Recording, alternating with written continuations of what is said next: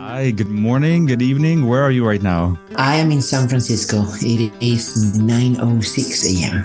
Well, good morning. I'm in Dallas right now. It's 11 a.m. So I guess it's morning for me as well. How's it going? Mm-hmm. Well, it's going good. Started the day with a workout, and that always, brings the energy up. Hey, we need to learn some things for you. You're the kind of CEOs that wake up at 5 a.m. Are you the kind of guy?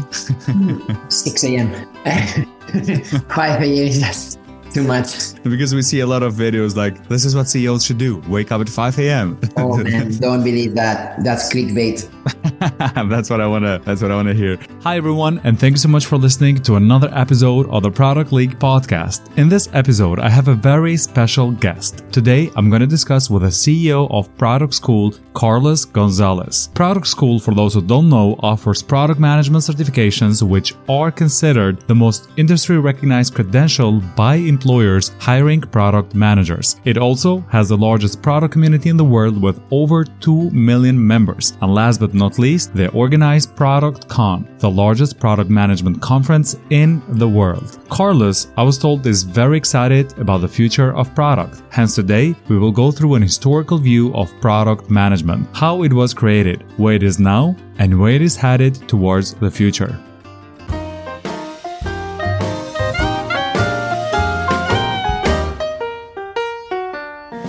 Carlos founded Product School officially 10 years ago, but as he tells us, he started building products way before that, and that inspired him to start the Product School. He started computer science in Spain, and then he moved to Silicon Valley to do grad school in business. So why did he change from computer science to business?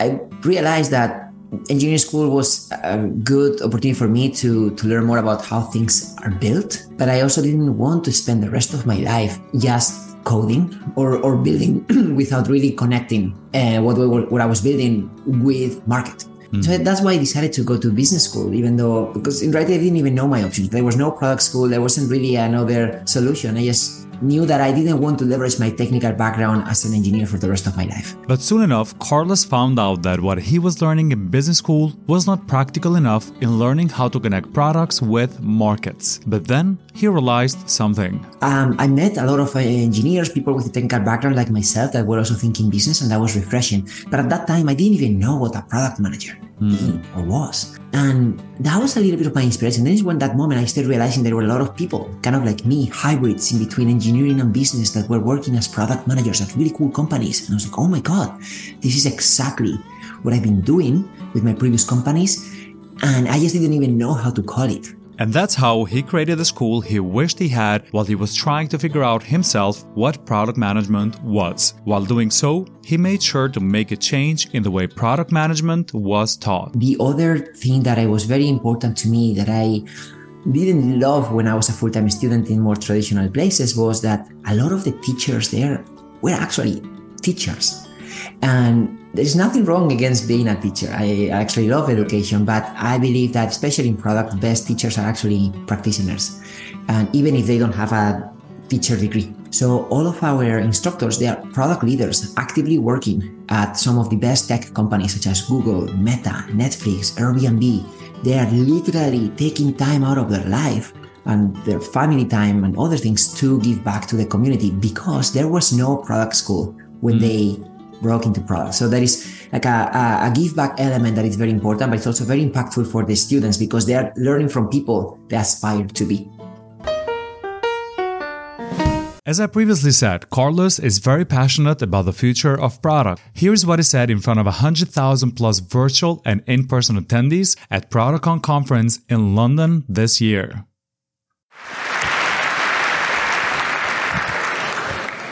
This is the best time in history to build digital products. If you work in product, you're definitely at the right place at the right time. Did you hear that? The right place at the right time. That's definitely what a student of product management wants to hear. Now, before we go to the future of product management, and here's a hint, it's all about AI. Let's talk first of all about the story of how product management as a role came to be. And there's actually a story behind that. And then let's talk about where product management is now and how it is progressing to the future. Okay, story time. The modern product management started in 1931 with a memo written by Neil H. Mac Mac Roy at Procter & Gamble. It started out, as a website put it, a justification to hire more people, but then became a cornerstone in modern thinking about brand management and ultimately product management. Neil first laid out an 800-word memo, which actually you can find online, with a simple, concise description of brand man. So, product managers initially were known as brand men. He hired 2 people initially, and then the rest is history. In the early 2000s, if you use the word product, it would be associated with something physical. And yeah. In fact, companies that are more focused on consumer packaged goods use the term brand manager to define what we call today the product manager. So it started, early on in the early 2000s, but there wasn't really a lot of awareness around what is it to build something digital. And there was something created in the 2001 called the Agile Manifesto that started to show some practices or at least principles around building software. This was created by 14 software engineers that were kind of rebelling against the traditional waterfall way, the traditional approach to building hardware. They said, well, instead of having to do everything phase by phase and have to wait for one phase to be done before we start the next one, what if we try to move faster? What if we can start different staggered phases? So by the time, and do it more often. So instead of having to spend a lot of time planning and then executing, what if we plan a little bit, then execute a little bit, take some feedback from the market and the user, and then go back to plan and execute and so on. So that was kind of the basics of Agile. But it was also it was a long time ago, early 2000s, right? So by the time they created this manifesto, the internet wasn't mainstream. Smartphones weren't really a thing. Obviously. There was no social media. So it was time for a refresher. And that's what we tried to do in the 21st century, basically, which is taking some of the good practices from Agile and then elevating this to the next level. What does that mean? Well, what that means is that today it's at least 1/3 in the Fortune 100 companies that have a chief product officer. Mm-hmm. That is incredible, because in the Fortune 100, it's not just tech companies. You have oil and gas companies, you have banks, you have insurance, you have healthcare. Those companies are really behaving or trying to behave like software companies. And that's why they have a chief product officer. And that person is in charge of many times digital transformation, right? Like investing in not only the external products that they are selling to the end user, but also the internal tools, the technology that they are using to better collaborate and be more efficient. Mm-hmm. There's still a long way to go. We're at 1/3. My prediction based on the data that we prepared for the Future of Product report is that there will be at least 50%, at least 50 companies out of Fortune 100 that will have a chief product officer by the end of 2024. That's really refreshing, because in a way, even though you and I are in product, we're always seeing things. It's still it's still a bubble. Like if you look at the maturity of the market, we're at the very beginnings. And I agree, the future looks very bright because more companies are going to try to behave like software companies, and the role of the product manager is absolutely key in this transformation. Carlos, the historical overview, it really seems very interesting, as I said, from brand man to Agile Manifesto in 2000, no internet or nothing. The way that it has progressed until now, we all know. As I said, not only Product School has certified 2 million people already, or a community of 2 million people, but also like universities are having product management track as a specialization. Product management is growing overall. How did we come up today? Is it because the company saw the need for product managers? Was there a historical moment in which the product managers boomed? Like, for example, AI engineers are booming right now. Was there any history in between that make us where we are today? And us, I mean, students. I'm not established yet. When I started, there was no university or other institution really teaching this discipline. Mm-hmm. And that was in 2014. So almost 10 years forward now, as you very well know, there are universities teaching product management as a dedicated program. Yeah. But also we're seeing MBA programs incorporating product management as a topic. Yeah. I've seen this at a master's degree level. I haven't seen product management degrees yet, although I hope it happens. No, I don't think so. It's more like a specialization or a class or two. Yeah. Yeah. The same way in the future, I hope there's even product management training at the high school level. Because I believe it's a really important way of thinking, regardless of the job that you end up getting. At least I wish I had that access, because again, I ended up building my dream school after business school. right? I wish I had access to some of this knowledge back in the day. But anyway, this is where we are. And I think that's part of our mission, to empower the next generation of product leaders. Yes. And the other thing that we notice is that obviously in the market, there is a lot of demand for product people. That's ultimately what's helping all of us grow. Mm-hmm. I think 2013, 2014, there were still a lot of misconceptions around why do we need a product manager? I mean, or is this really for everybody? Uh-huh. I agree. That's a great point, right? Like when we use numbers such as a 2 million member community, sounds like a lot, and it is in a way, but it should be 20 or 200 members in the future, because the need is there. Like I think of this as an opportunity for basically every company to be much more efficient. But you know, when we started, this was an uphill battle, even in San Francisco, which is usually one of those tech hubs, right? People come to us saying, well, how many companies are there hiring product managers? What is the difference between product manager and project manager? Mm. Do I need to know how to code? Do I need an MBA? So those like the original questions, I think we're now at a different stage of maturity, at least in certain markets such as San Francisco, New York, London, and others, where questions that we receive from students are slightly different. They already did the research. They already saw there's a huge demand in the market. They want to be PMs, and they are asking about, well, how do I make it happen, right? And the good thing is that great product managers can come from pretty much any professional background. There is no correlation between, you need to know how to code in order to be a great PM, or you need to have an MBA in order to be a great PM. That's what I want to hear. So all of these myths that are being demystified are helping the whole market. We have more and more CPOs that are now being put on these platforms to give back to the community, to share their stories. A lot of these CPOs were, former literature majors, economic majors, or they have nothing to do with technology, or maybe they did come from technology. The point is, there are so many different ways to break into product. And now we finally have role models. So we understand better how we can get there. Mm. So by understanding better how we can get there, and as you said, maturity and more people, then the right people are entering the PM role without having any hesitation that I don't have the skills. So maybe the awareness of people is putting the right people to this role that is increasing it.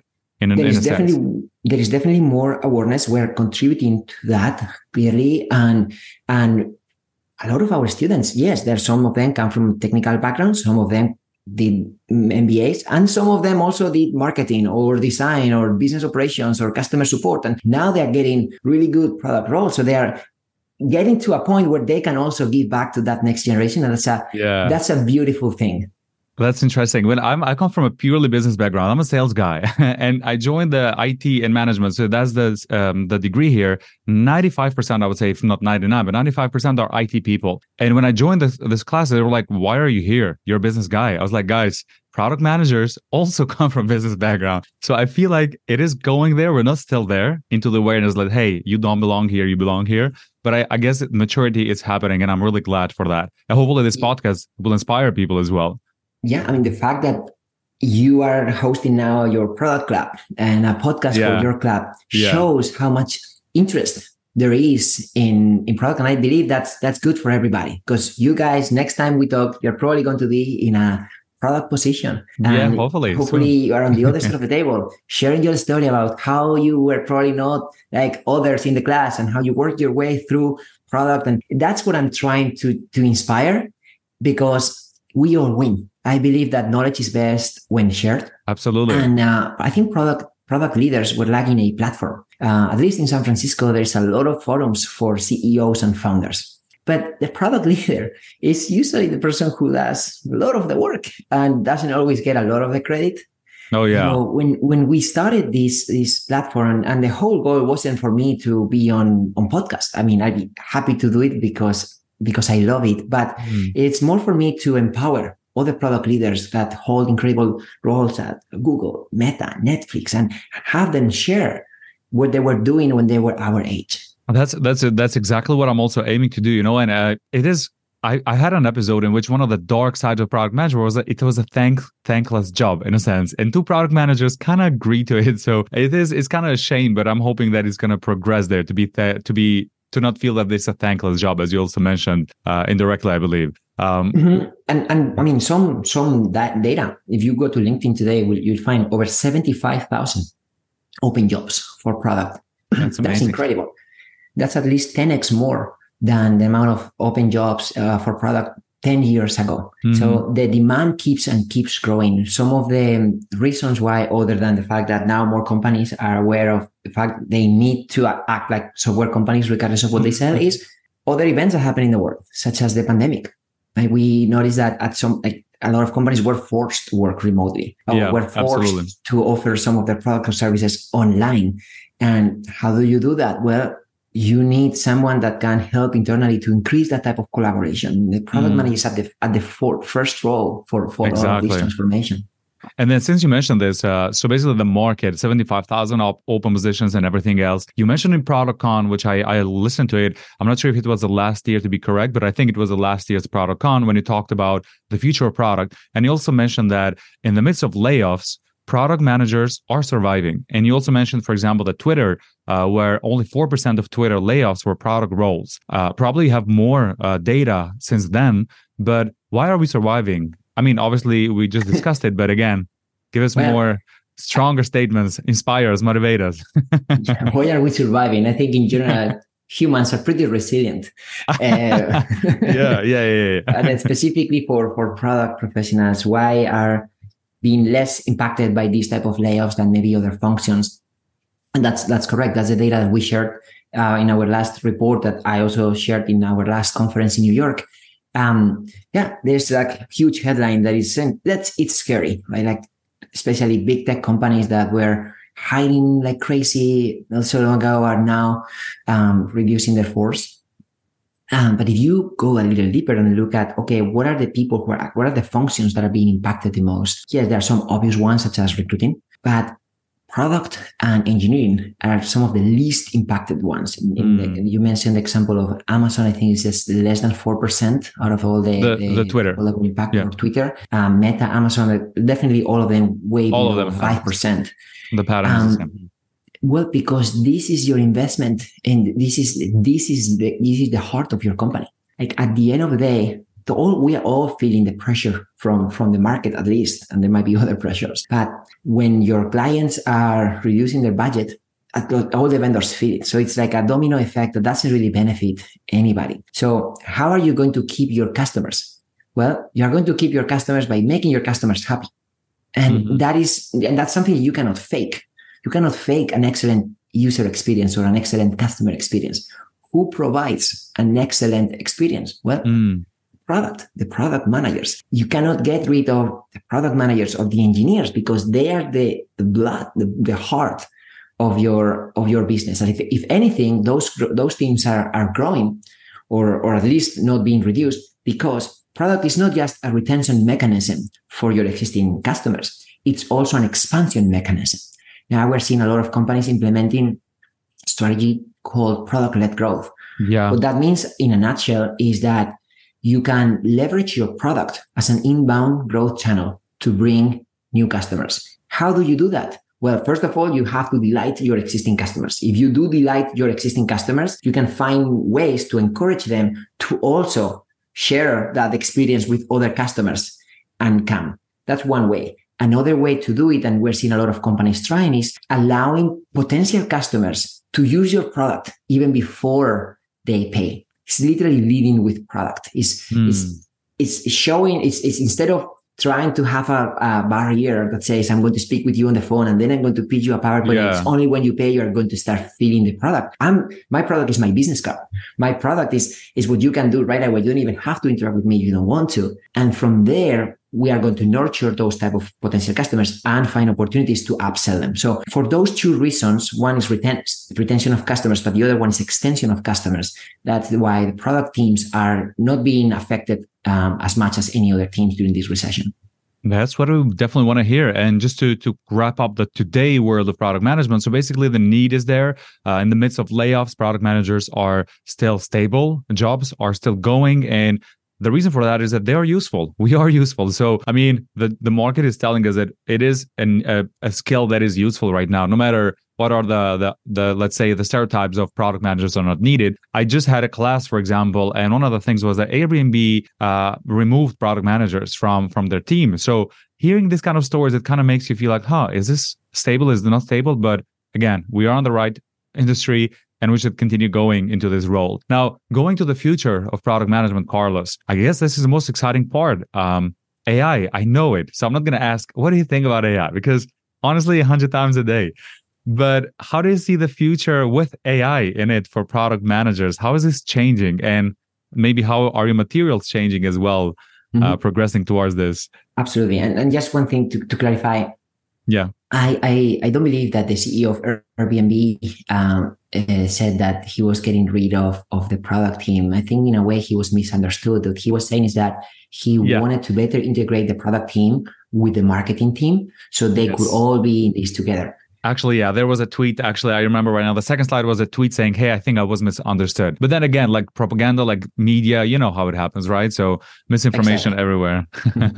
Thanks for clarifying that. Of course. And anyone can go to the Airbnb.com/careers page and see how many product managers they are actually hiring. And I don't work for Airbnb or anything, but I feel the moral obligation to also clarify these points, because I believe that this profession has a lot of potential. It's been growing for 10 years, but it's going to grow even faster, even if we end up changing the name of the role. The same way back in the day, some companies would call this brand manager, and now they're all calling it product manager. Regardless, and I was like, strategy product manager is like growth product manager, innovation product manager. So where's the future? Exactly. Then? What are we looking at the future? and now we're seeing people calling themselves AI product manager, right? Is a keyword. Yeah. What we're seeing is that as this function grows and increases their relevance in the entire company, more companies have CPOs. So product teams are growing. They are not just put at the end after the salesperson sells something. They are also sometimes put at the beginning to show value to the customer before. Product teams are increasing their relationships with a lot of other functions, not just engineering, data, or design. They are working very closely with customer success. They're working very closely, in some cases, with sales, with legal, you name it. They are literally the core of every organization. So if you zoom in, you'll see that within the product team, they're not just product managers. Yes, product managers is probably the majority, but we also see product marketers. In many cases, we see technical product managers. We see product designers. So there's a lot of other roles, growth product managers, as you mentioned. And that's a good thing. That means that as we grow, we need also specialists within a generalist function that can support different relationships with stakeholders and other needs for the business. So to your point around AI, I think this is fascinating and an amazing opportunity for all of us. And I want to really embrace it as such. I also understand that there is tremendous risk for many people. Right? And I can see why people will be scared and think that they are going to be replaced, because the reality is that, yes, a lot of people will be replaced. There will also be a lot of job opportunities that will be created. But there's also a gray area in between. Mm-hmm. It's not just all or nothing. It's about how can you leverage AI for your current job. Like, to me, AI PMs are going to replace PMs who don't use AI. It's not that they are going to replace the PM function as a whole. So it's important, and I do this internally, like, to try to understand what are the different opportunities for us to start incorporating artificial intelligence, just to either be more productive and do more things faster, or two, accelerate the impact of our product so we can reach more customers and benefit everybody. So that's my take as an optimist technologist, but I also say with caution, because I understand why this is not always going to be perfect for everybody. And is there any particular skill that you think in the age of AI, the students right now should focus on? And maybe as a follow-up question, is there any skill that they should not focus on? So basically, is there such an extreme as, hey guys, don't study this, but study this instead? Do you have any such thing, or nothing is as extreme as this and that? Well, what I've learned from my career as a CEO is that there's always a gray area. Right. So it's very hard to give an absolute statement without the context. But what I can tell you is I've seen a similar pattern in the past with previous disruptions. In the product industry specifically, the no-code tools were an incredible breakthrough for a lot of us. That's one of the things that allowed non-technical people really become much more self-sufficient as product managers. What I mean by this? Well, back in the day when I was a computer science student, I had to learn code such as SQL in order to speak to a database and get data. Mm-hmm. I also need to learn how to code in order to build something. I had to really go deep. And then there was this new wave of tools, very visual, no-code tools that would allow technical and non-technical people just use a more human language to access data, to build things. Now, a lot of tools related to data analytics or business intelligence, they let you do pretty complex queries without throwing a single line of SQL. Mm. Or you can also, I'm thinking about tools such as Chartio or business intelligence. There are tons of them. Heap, Amplitude, Pendo, Gainsight.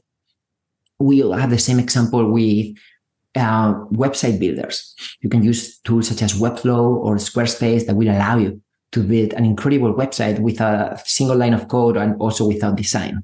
Figma is an amazing example as a prototyping tool that allows non-designers really be very advanced. Mm-hmm. These tools will also have advanced functionality for people who want to go deep. But my point is that they allow many more people, they remove a lot of barriers for non-technical people to be self-sufficient. And with AI, I want to believe that there is going to be this type of revolution as well. Today, we're at the very beginning. Let's not forget that it's only been a few months, not even a year, of something that could potentially change the course of history. So if we have this conversation 1, 2, 5 years from now, we'll probably be surprised by the amount of things that we are not seeing yet. But one of the things that I'm definitely seeing is that the interface in the age of AI, user experience on the interface is going to be a huge competitive advantage. Because today, the way most of the non-technical users interact with AI is pretty clunky. Like we go to a chat interface, like ChatGPT, and then type something. And then the machine gives us an output, and then we iterate and so on. And it's amazing. What I'm saying is that as a product person, I see an opportunity to improve the experience for that and combine the sources, not just from one particular LLM. So my take is I can see how large players such as Amazon or Microsoft or OpenAI and others will end up building massive LLMs, massive data centers like they did with the cloud. And then there will be a lot of players that will add value building on top of those platforms. And that's what I think is going to be very, very exciting for people who don't come from technical backgrounds. So absolutely. If you look at the job market today, there's a lot of people who call themselves machine learning PMs. Those are typically very technical PMs. And that's good. Now they're adding AI. There are ML/AI PMs just because there are always some important keywords that crack me up, really. It's an important keyword. And I think that represents more that this is a technical person that can go deep. Yeah. But I believe that any PM, even if they're not technical, should leverage AI to increase their own productivity, but also to increase the quality of their products. Yeah, and I think, the use of AI, ChatGPT, it's kind of a form of creativity because you have to really be creative in the way that you ask the question to ChatGPT to give you the right information. And I guess to conclude, there's a future of product management is more, the AI area is more probably a progression of the role rather than a replacement. Would you agree with that as to conclusion? Absolutely. Absolutely. I see it's back, forget about the product example. Back in the day, I remember in engineering, I had to do my calculus, my algebra, my matrices. Yeah, exactly. It's so complex. And then you have something called calculator. And then you have to learn how to actually use the calculator because they require certain expertise. So in a way, ChatGPT is that calculator. Like, is the calculator. Yes, there the analogy is right. There are a lot of people that will also want to know how to do this with pen and paper, ones and zeros. And that's important, but not for everybody. The value for most of us will be on how to use that calculator and how to make sure that those calculators are as usable and as powerful as possible. And do you see any effect in learning as a product school in general? Are you seeing any effects on students' learning capabilities using AI now? Because learning is also important, not just being a product manager, but becoming a product manager. AI is also helping them. So that's also an aspect we should take acknowledgement from, right? I think for everyone listening right now, who's probably a student, right, in your product club, I think it's such a competitive advantage right now. Absolutely. If you can jump in early, and it's not too late. Yes, obviously, we're in San Francisco or in Dallas, in certain places, we read is news around artificial intelligence, it might feel like, oh my God, I'm too late. No. I missed it. Yeah. you didn't miss it. We're at the very, very beginning. So putting that extra effort to try to see what's going on can give you tremendous advantage before this truly becomes mainstream.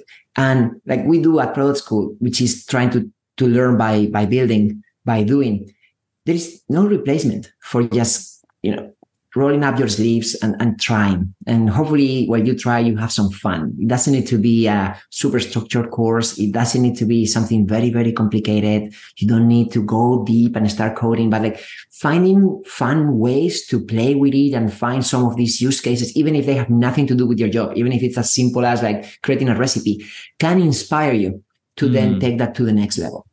Absolutely. So that's a very good thing that you said, Carlos, that the future is bright and you're not too late in entering this AI, because somehow it feels like it's over, but we haven't started yet. When you think of it, OpenAI was just the beginning, and the companies are working on it. They still haven't launched AI tools that are being worked on right now. The world, in my opinion, has not changed as it will change in the coming months. Exactly. Now, we live in a bubble, which is amazing, right? Like we are all in tech hubs, learning from the best, having access to amazing technology. And it feels like when you open your LinkedIn profile, or your Twitter or your X newsfeed, it feels like everybody is on it.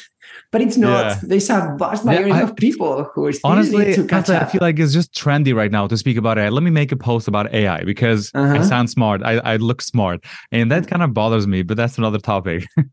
And in a way, this product, it's also not too late to jump into product.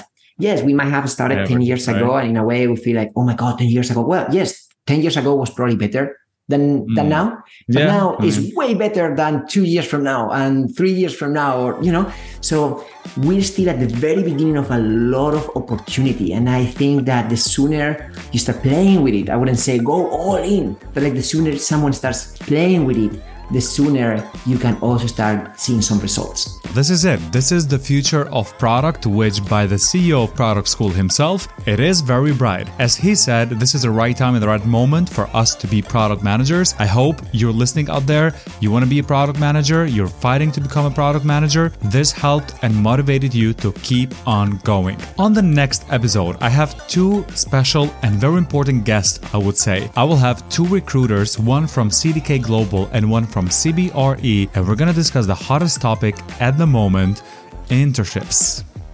Oftentimes, students will come into a screening call thinking that they have to be a certain type of person, that they have to be this aggressively bubbly person or this someone who knows exactly what they're talking about, and maybe they come off as arrogant but they're nervous and they're trying to fit on a persona that doesn't necessarily fit. Y'all are you're majoring in the same things, you're taking the same classes. What really will help you stand out, and what stands out to me, and I always tell students this, is get involved on campus or just, volunteer. Do things like outside the classroom that you can use to kind of fill out your resume. That will really make you stand out.